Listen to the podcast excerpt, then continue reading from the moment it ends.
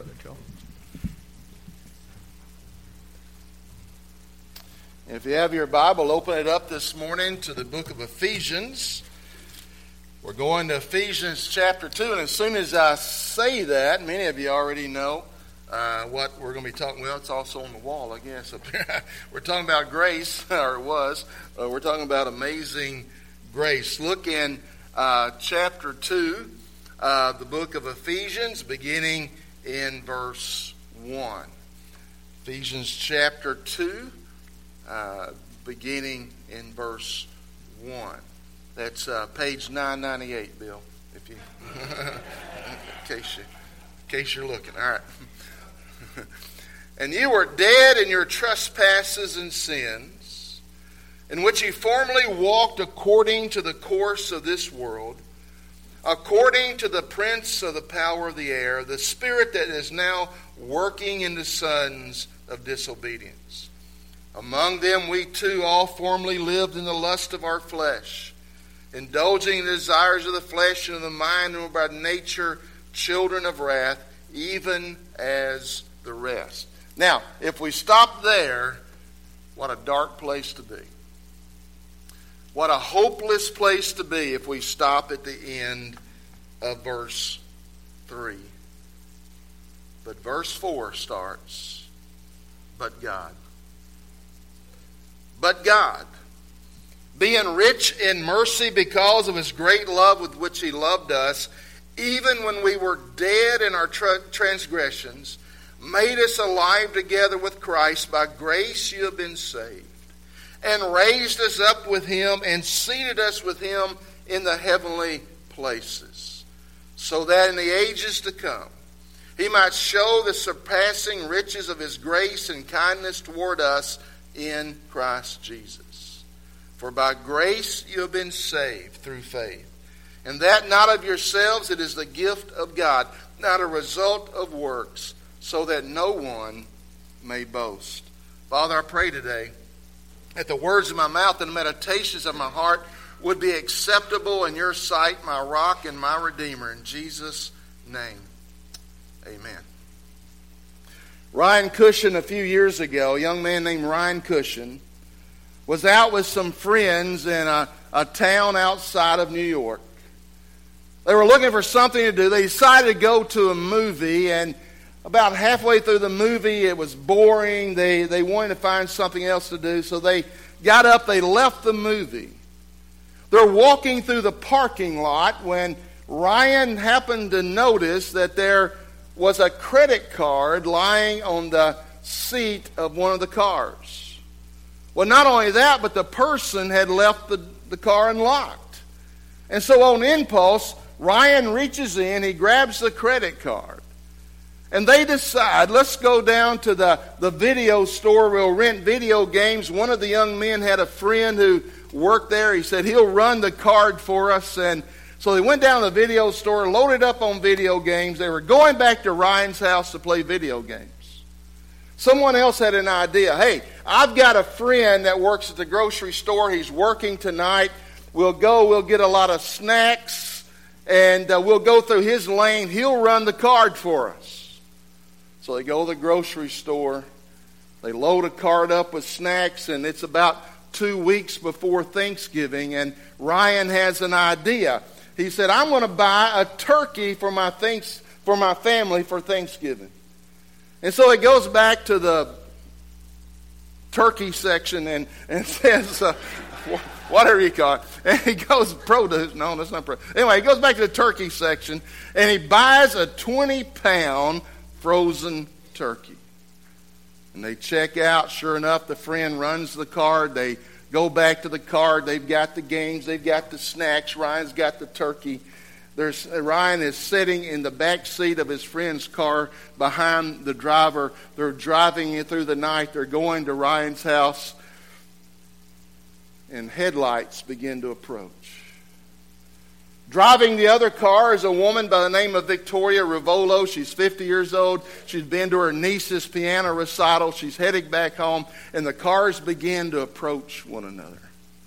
And as they're approaching one another, Ryan, on impulse, lowers that window in the back. He reaches over, he takes the 20 pound frozen turkey. He leans out the window. And as the cars approach one another, he winds up. And as they meet one another, he releases a 20 pound frozen missile. It goes through the windshield and into Victoria's face. Every bone in her face is broken. She's rushed to the hospital. They had to do emergency surgery. They had to put her on a on a trach for a few days uh, uh, while they were while she was healing. Her every bone in her in her face is broken. They had to use titanium bolts to hold the bones in place. One eye was so damaged they had to be held in place by synthetic film. And oh, by the way, they caught Ryan. And the community's outraged. They said, We got to send a message. We've got to send this guy a hard message, send our community a message. We're tired of this violence. We're tired of this, uh, uh, the senseless violence that's taking place. Send him away. Send a message. And then it was time for the trial. The trial was held in New York City. The courtroom is jammed with people. They're there. They're demanding justice. They're demanding vengeance. And the courtroom is packed. And as the trial is about to begin, the, the judge calls the courtroom to order and he makes an announcement. He said, Ladies and gentlemen, there'll be no trial today because a plea agreement has been reached. Ryan Cushing will serve six months jail five months probation. And the courtroom erupted. They jumped to their feet. They're shouting at the judge. They're, they're, they're, they're very angry. They're saying, This isn't justice. This is, this is not sending a message. This is letting them off the hook easily. And they're standing on their feet shouting and, and protesting when all of a sudden they notice Ryan Cushing is helped to his feet by his lawyer. He's no longer the tough guy. He's broken. He's crying. And they watched in amazement as his lawyer helps him go across that aisle in the courtroom to the second row where Victoria is seated.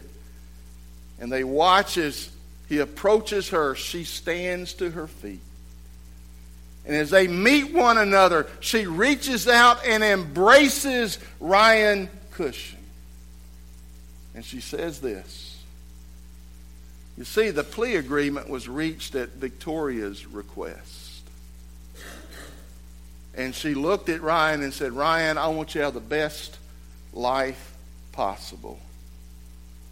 And then she said this I forgive you. The next morning, the New York Times ran a photo of that moment, that embrace. They had those words on the front page of the New York Times, had those words being spoken. And above the picture was this caption A moment of grace. What is it that brings a New York City courtroom to tears? What is it that, that is so uh, attractive about grace that the New York Times has to take a picture of it and put it on the front page? What is it that, that a, a New York City courtroom hardened? They'd seen everything, they had heard everything, and yet they're, they're, they're moved to silence and tears. What is it about grace that does that? Can I suggest a couple of things? One is this it's so rare. You don't see it very much. You don't see that kind of grace being lived out or acted out very much. But the other one, I think, is this because it's so unlike us, but so like God. God's a God of grace. Paul understood that. He's on the road to Damascus and on the road to Damascus to, to persecute the church, to persecute believers. And, and he's on the, on the road and, he, uh, and appearing to him is the resurrected Christ. And his life is forever changed in that moment of grace. His life is now, now touched by and shaped by the grace of God. And you see it all the way through his writings. The book of Romans is by salvation by faith through grace. In Galatians, he talks about salvation by faith, but the source of it's grace. And here in Ephesians, two times in this one chapter, he makes that statement You are saved by grace through faith. God is a God of grace.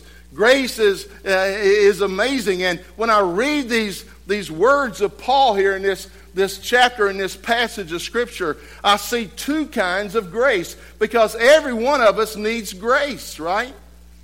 We may not acknowledge it, we may not even recognize it, but every person needs the grace of God. But you need two kinds of grace, and they're both in this text.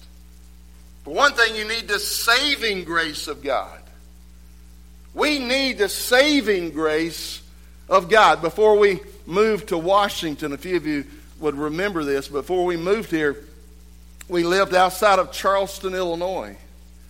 And I was a pastor in that area. We had three little girls, and one day I was I had one of the girls with me, I had Sarah with me. She was about three years of age.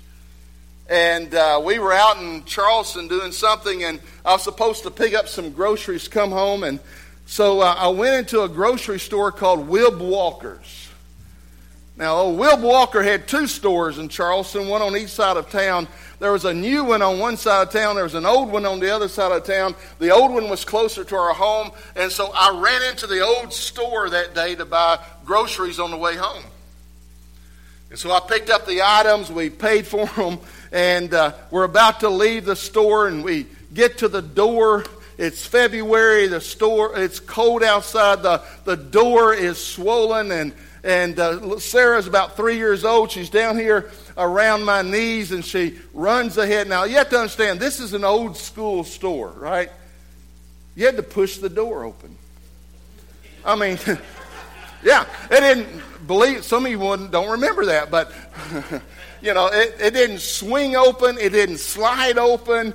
No, you had to push it to get out. And so we're approaching the door. Sarah's down here around my knees, and she gets to the runs up to the door first, puts her hands on it. She starts pushing on it and pushing on it, and she's pushing with everything she had, but the door is is not moving. And so Dad comes along, and I put my hand kind of up high, and I give it a little nudge, and the door swings open.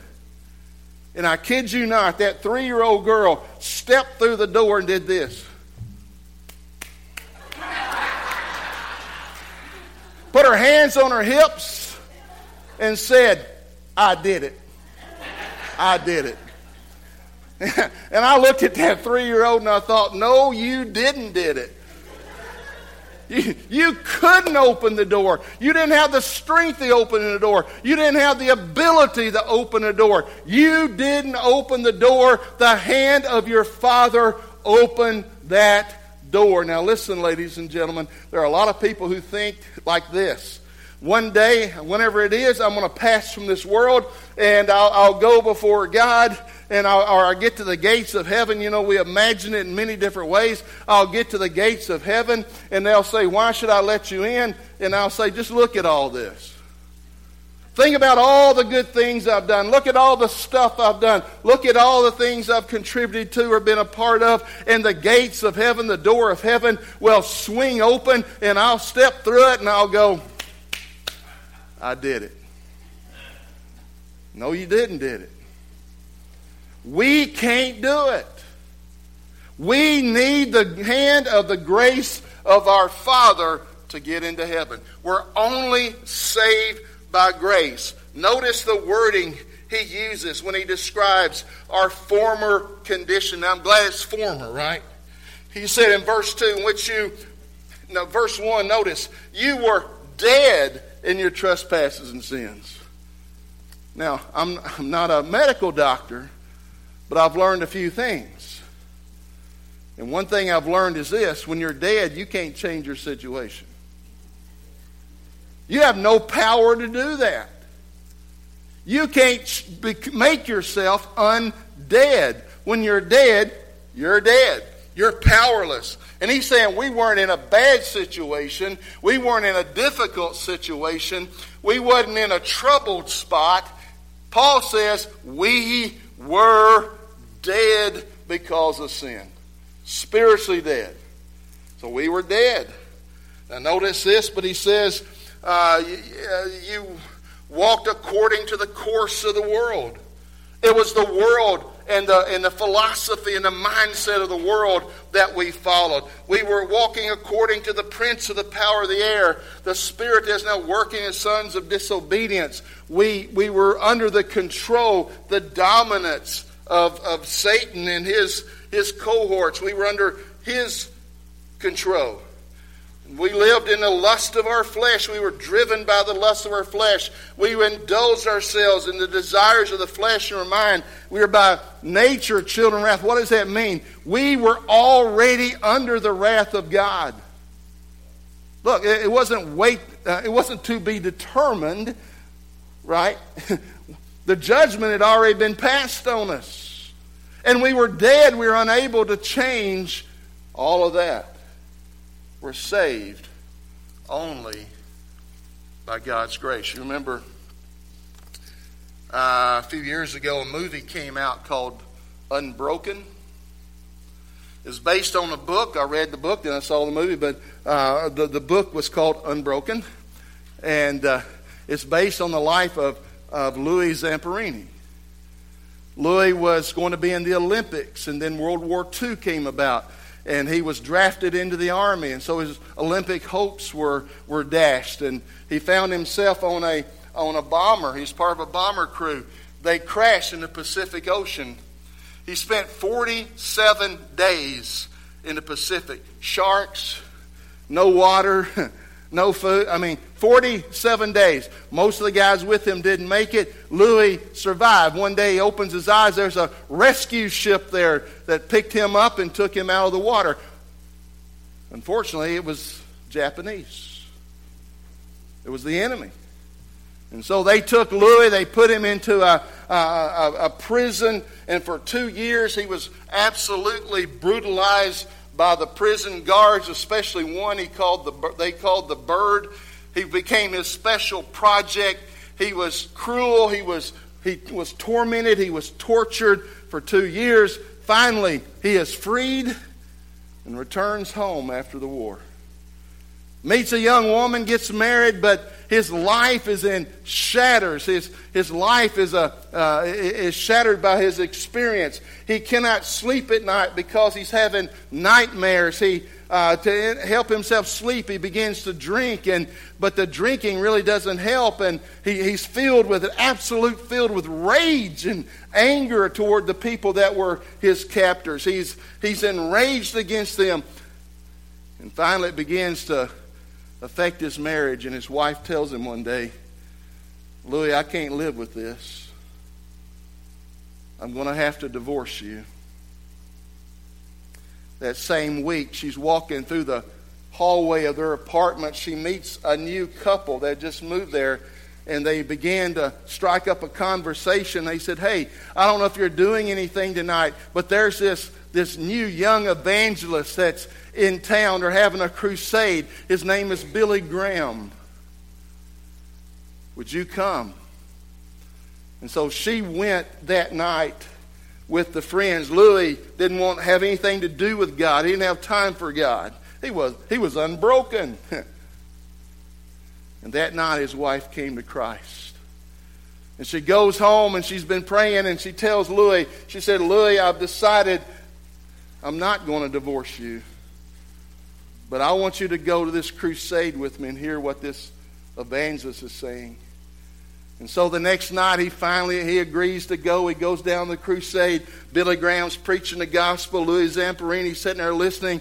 And, he, and as he listens, he becomes angry. He becomes enraged. And before they can even give the invitation, he gets up and he storms out. And he said, I'll never be back. Two nights later, he agreed to go back. They're sitting there in the service. Billy Graham's preaching the gospel. The rage begins to overcome him again.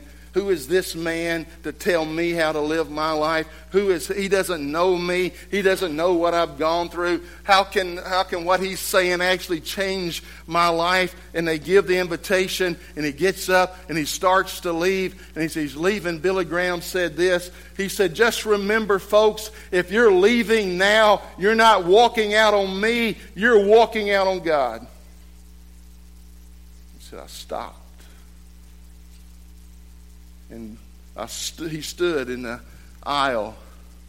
And Billy Graham gave the invitation. And he said, I don't know what happened, but in that moment, I cast my hope upon Christ. I walked down the aisle that night and I gave my life to Christ. Louis Zamperini later would say, From that night on, I've never lost a night's sleep. From that night on, I never had another nightmare. He said, I went home that night, I poured all my booze out. He said, I've never had another drink since that night. His life had been changed.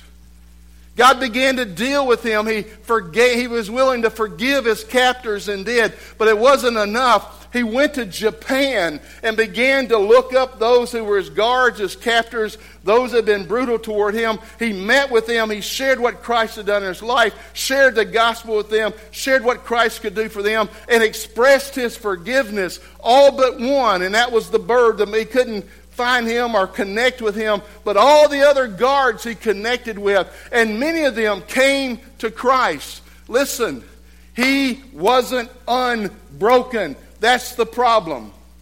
The movie portrayed him as unbroken. He was broken.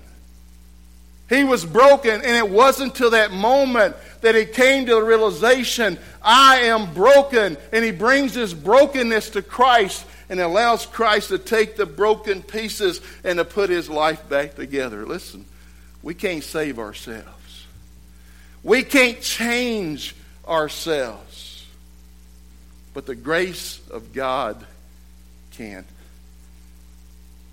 Saved by grace. One other thing, real quick. We're sustained by grace. We left Washington several years ago around Christmas. We were going back to Tennessee to visit grandparents for Christmas. Had three little girls in the back seat of the car. We take off. They had their seat belts buckled. Isn't that amazing? When I was a kid, I laid up in the back, back window. You know, what if you fell out? Well, they'd pick me up, stick me back. I mean, you know, no, no big deal. Our kids all had to be buckled in seat belts. My grandkids, it looks like they're in the space shuttle or something. It's amazing. And so anyway, we, they were they were belted in. They were in the back seat. We were obeying the law. We were keeping them safe. They're belted in. And we go from Washington. We get around uh, probably Goodfield, and someone from the back seat says, "Are we there yet?" no, we're not there yet. And we travel a little bit further. We probably, uh, I don't know, around the Mitsubishi plant. Are we there yet? We're not there yet. We got around Bloomington about 10 miles, and there was another voice. Hey, Dad, are we there? And I, I just said, wait a minute. It's a long trip. It's going to take a long time. I don't want anyone else to ask me, are we there yet? When we get close, I'll let you know. But until then, no one asks me, are we there yet? We went about 10 minutes. And Laura says, Dad, can I ask you a question? I said, Laura, you're not going to ask me, are we there yet? Oh, no, Dad, I won't ask you, are we there yet? Okay, if, the, if that's not your question, ask me what, what your question is.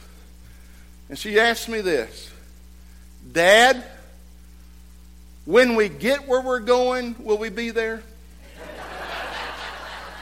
So, hmm. I was kind of proud. She had found a way to ask me, Are we there yet? without asking me, Are we there yet? That's pretty good. I said, Yes, Laura. When we get where we're going, we will be there.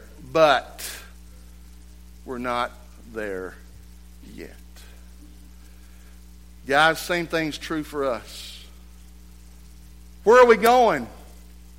Paul describes it. Paul describes, in fact, it's not just where we're going, we're going to heaven, but, it, but it's more than that. It's already a spiritual reality. Did you see that? It's already spiritually a reality. Notice what he says. Verse 5 Even when we were dead in our transgressions, God has made us alive together with Christ. Verse 6 and raised us up with him and seated us with him in the heavenly places. You see anything about those three statements? Made us alive, raised us up, seated us. It's past tense. It's already done. Spiritually, it's already a reality. It's already happened. But it's not a physical reality.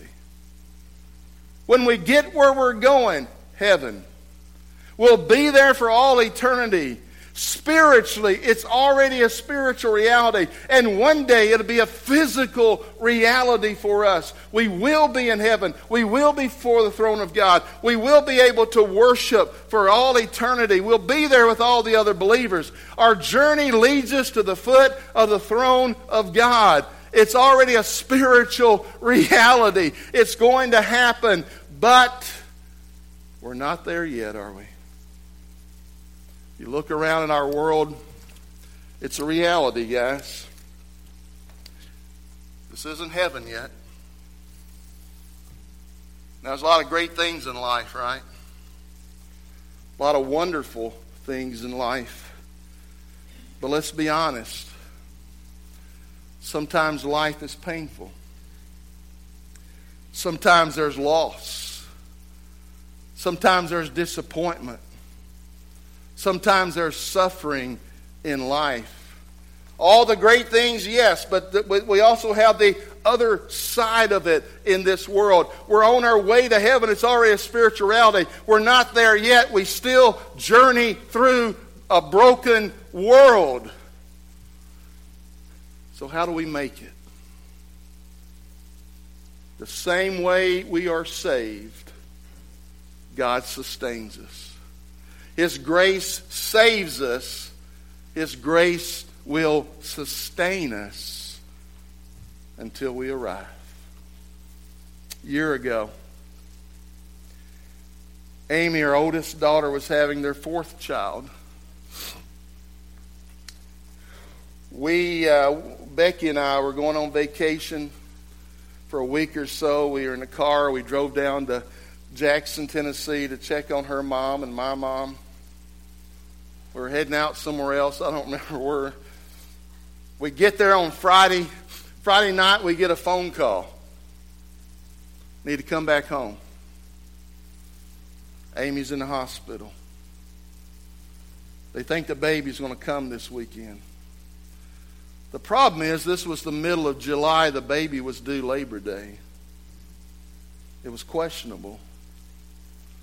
So we get in the car, we drive home soon as we get home, we go down to the hospital. We are taken into. Uh, we're. Let me back up here. We go and see Amy. They said if we can get you through the weekend, that would be helpful. But you really need two weeks. We began to pray. She got through the weekend. And she made the two weeks exactly. The day came for the baby to be born. They sent us pictures. He's healthy. He's doing well. And then, like a lot of babies that are premature, he starts to crash. You see, they're not used to breathing. And so he becomes exhausted. His lungs aren't fully developed. They rush him down to the intensive care unit. They hook him up to all the stuff. They put his oxygen on full blast. They began to give him shots to help develop the lungs and help him to breathe. But it was still touch and go. And I'll never forget walking in that room and seeing that little premature baby. I like to fix things. I'm not good at cars and stuff like that, but solving problems, I'm good at that. I'm a problem fixer. The guys, I'm standing there looking at him, and I realize I can't fix this. I can't do anything. All I can do is stand here. And I'll be honest with you, I have never in my life felt more helpless, more powerless, or more hopeless than I did in that moment. And we began, began to pray. And as I'm praying, God puts this thought into my mind. You are helpless. You are powerless. But you're not hopeless. And believers, maybe some of you began to pray. And the next day he had a little progress, and the next day more progress. And nine days later he went home. And we had his one year uh, anniversary. We had his one year birthday last week. He's healthy. He's fat and sassy and has a little ring of bald on top with a little ring of hair. I don't know who he looks like. I mean. Listen, I don't know what you're facing today, but I want you to understand this. You're in your own strength, you may be helpless. In your own power, you may be powerless, but you are not hopeless with Christ. The same grace that saved you will sustain you till you stand fully and finally before the Father. It is grace that sustains us. It is grace that saves us. So here's my question Why? Why would God do this? Frankly, there are most days, in fact, almost every day, I, I turn on the TV or I, uh, you know, or I, I go online and I see what's happening in the world. You know what? Most days I look at the human race and say, if I were God, I wouldn't bother. I wouldn't. But God bothers. He bothered enough, He sent His own Son to die for us that we might be saved and have eternal life. Why would God be concerned about us? He, descri- he tells us here. Notice this. Verse 7. In answer to 5 and 6, he says in 7, so that so that in the ages to come he might show the surpassing riches of his grace and kindness to us in Christ Jesus. Why does God do that? Why is God so gracious to us? Why does God save us by grace? Why does God sustain us by grace? Why would God do that? Why did He send Christ? He says, for His glory. It's all for His glory. When I was uh, in elementary school, end of end of school every year, um, we would go out to the football field. Last week, we'd go out to the football field and we'd have athletic contest. They called it field day. Now I'm married to an educator, so I, I got the inside scoop. All right. It wasn't that they wanted us to have athletic competition. The reason they did it was is the last week of school and they didn't know what to do with us, and someone said, "Hey, let's take them out to the field and let them run." that's how I, I believe that's how it started. And every year we'd have these field day competitions. Every year, my specialty was the 100 yard dash. And every year I'd finish somewhere in the middle. See, they'd give out these little, these little trophies gold, silver, bronze, these little about this big, these little trophies for first, second, third place. I wanted, listen, I wanted one of those trophies. I wanted one so bad. I, and every year I tried, and every year I came in, not in the front, but in the back, but or the back, but somewhere in the middle. I wanted to win a trophy. And finally, my last opportunity was sixth grade, I was moving into middle school the next year, so this is my last opportunity. And I decided I want to start training for this. I want a trophy. I want to start training. And so, the day before, I got, I got home from school and I ran around the house about three times and I'm ready.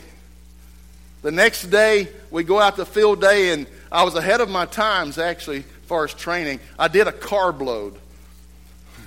I loaded up on fudge and candy and hot dogs and that's protein, I guess. But anyway, I started loading up on all the carbs, you know, soda and, and all that. And I'm ready. And finally, they call our event, and we line up across the starting line. And I'm on the end because I want to see the look on their faces when I blow past them. And the principal fires his starter's gun. And man, we take off. And I'm pumping my arms and I'm pumping my legs. And I know my head went back just like Eric Liddell's and Chariots of Fire. And, and I'm, just, I'm just running and across the finish line. And I look over, and guys, there is nobody beside me. Now, half of them were ahead of me. Now, half of them were behind me but I didn't get a trophy. I never won a trophy. Can I tell you something better than that? I am a trophy. I'm a trophy of God's grace. And so are you if you're a follower of Christ. Wear his trophies. His grace has redeemed us. He has raised us up. He has seated us in the heavenly places. And for all eternity, we will be trophies of the grace of God, giving glory to Him. Now, here's the last thing I'm going to say, almost. if that's what we're going to be about for eternity, shouldn't that be what we should be about now? Living as trophies of His grace, giving glory to Him, and relying on His grace to save us and to sustain us. I'm going to ask our praise team to come. We're going to sing a hymn of invitation. You're, uh, you're invited to do something. You're, you say, What am I invited to do? well, you're invited to respond. That's why it's called a hymn of invitation. You're invited to respond. What am I invited to respond to? Whatever God's saying to you right now. Is God speaking to your heart? Is He speaking to you about where you are in relationship with Him? Is He speaking to you about a situation you face or a need that you have and you need to, to give yourself over to the grace of God? Whatever it is, you respond to that. The altar's open. I'll be here. You can talk to God in prayer right where you're standing. But you respond as we stand and sing.